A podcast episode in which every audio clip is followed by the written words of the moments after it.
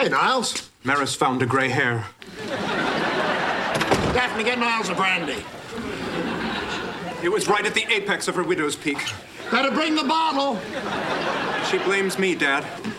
She said it's from the stress I caused her last night when I thoughtlessly turned on the light while she was getting undressed and I'll give you a moment to let that set in. Uh, this obviously is sexual issues. The problem that Maris, this is on Frasier, the problem that Maris has is not with Niles. Of course, it may be. We all know Niles.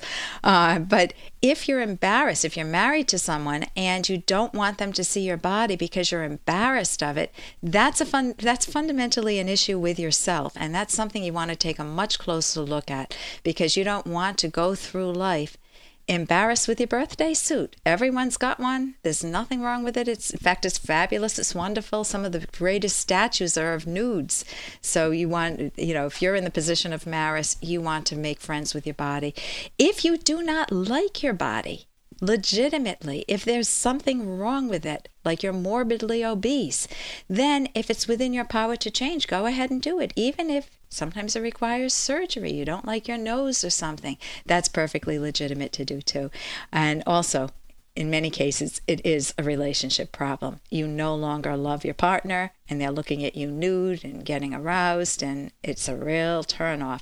So, if that's the case, you need a divorce or therapy. And I think they get divorced. However, I'm still on season what is it? I don't know, so don't tell me. I'm Dr. Ellen Kenner, and you're listening to The Rational Basis of Happiness. This show is for you. Your happiness matters. I'm a clinical psychologist, so you can pick up the phone right now and give me a call at toll free 1 877 Dr. Kenner. That's toll free 1 877 Dr. Kenner. And we've got a lot in the show, a lot uh, going on today.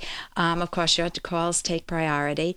Um, I'll be talking about a woman who doesn't like the size size of her breasts. They're very big, and she doesn't like the jiggle factor at the gym. I'll be talking about a granddaughter who bites off the hands of, of all of her dolls. Why does she do that? And also, think about what it's like to serve in Iraq. We've got a neighbor who's going over to Iraq again. What's it like to be called over, to get that phone call? And how do you cope with the waiting period before you leave? It may be a couple of months, it may be a year, and what does it do to your family? And when you return home, what can you do to make the transition back to what they call normal life, but we'll put that normal in quotes, better? Later in the show, I'll be talking with Jay White, who is currently a readjustment counselor, and he'll be talking about his personal experiences in the Iraq War. Again, I'm Dr. Ellen Kenner, toll free 1 877 DR K E N N E R. That's toll free 1 877 Dr. Kenner. Okay, here's the story about the little girl who bites off doll's hands. See what you think. Hi, Dr. Kenner. My seven year old granddaughter, Amy, bites the hands off every doll she gets. Several years ago, I mentioned to my daughter in law, Laurie, who's a teacher for children with behavior problems, that I found this behavior a little odd. Notice as a grandmother what you do. A little odd. It is very odd. Uh, my my daughter-in-law said that that Amy will grow out of it. Here we are years later, and she still does it. Needless to say, Amy even breaks the hands off porcelain dolls. I find this somewhat disconcerting. Now, the somewhat and the a little I don't think are and uh, accurate. What, if anything, would you recommend? Respectfully yours, Nancy. Nancy, it is very disconcerting. You give a child a doll and you expect them to dress them. You expect maybe little boys will pick up the skirts of the Barbie dolls and take a peek. You know, you expect there, there's a normal range of behavior for kids in playing with dolls. Biting off the hands is way out there. It's not normal. But it may not represent something horrific there's a range of possibilities here. So, first, I want to divide this in two eh, segments. One will be your relationship with your daughter in law, Laurie, because it sounds like you tiptoe around her. It's a little odd, and I find it somewhat disconcerting. If Laurie said, I'm not going to worry about it, it will go away, you know, she's worked in this field. It is possible that just by not making a big issue of it, it will go away. And she may have seen a lot worse, and to, this, to her, this is minimal. Um, but it pro- will cause problems. Imagine bringing seven year old Amy to a play group at another child's home. Now, I'm imagining I'm the mother, the daughter in law now, Laurie. And and I could come to pick Amy up, and I hear that she bit off the hands of her playmate's two favorite dolls and the mother's holding them in the hands. Or Amy goes to a friend's birthday party and the child's mother is crying, has the kid crying in her hand and three plastic doll hands in the other. And she tells you that Amy is never allowed at another party. So this is going to cause Amy problems unless she only bites off her own doll's hands, in which case, why can she differentiate? So Laurie may be very embarrassed, especially since she's a child behavior expert. She's an expert on behavioral problems problems. And she may not be getting help just because she's mortified, she's embarrassed. And that's wrong. She needs to get the help.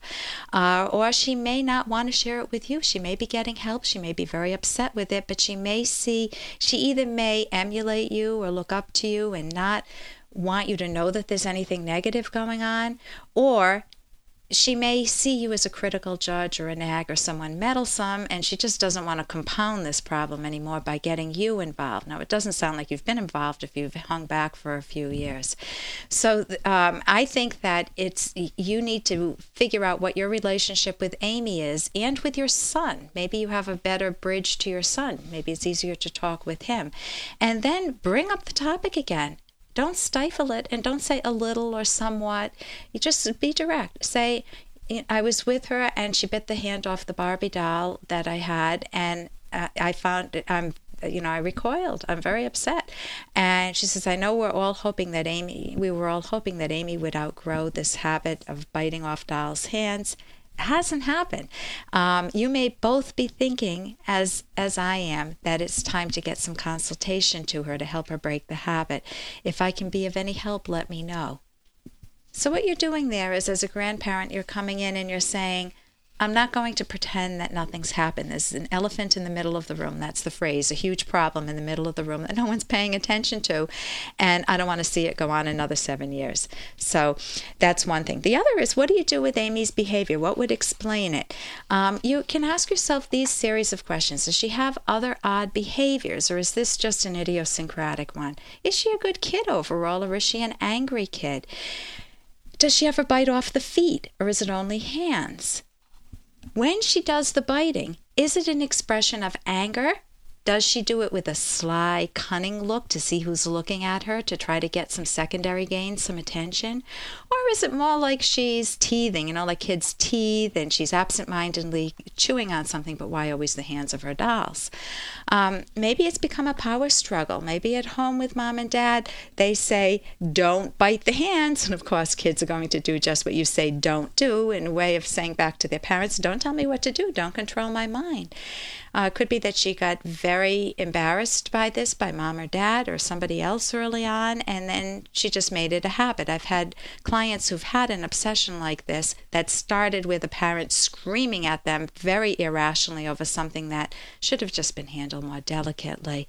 It could be that there's trauma in her past. Maybe she watched the news when they were showing the videos and she saw someone's hand cut off and that image is still with her and she needs to process it.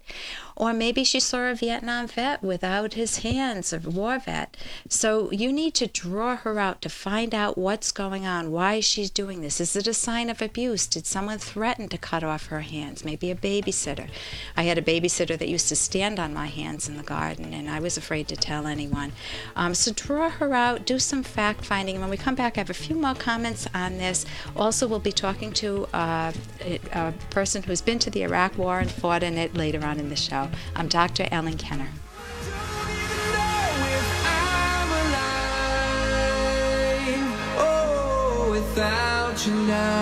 Here's an excerpt from The Selfish Path to Romance, the Serious Romance Guidebook by clinical psychologist Dr. Ellen Kenner and co author Dr. Edwin Locke, who's world famous for his theories in goal setting. Another emotion that is important to understand and to detect both in yourself and any potential romantic partner is envy. Envy involves resentment of and or the desire for objects or qualities possessed by another. Jealousy is similar in meaning. In the best sense of these terms, they refer simply to wishing that one had what another has. In the worst sense, they refer to wanting the destruction of another person's values, including virtues of character virtues and values which one lacks. If I can't have X, then nobody should have it. You can download Chapter 1 for free by going to drkenner.com. And you can buy The Selfish Path to Romance at amazon.com.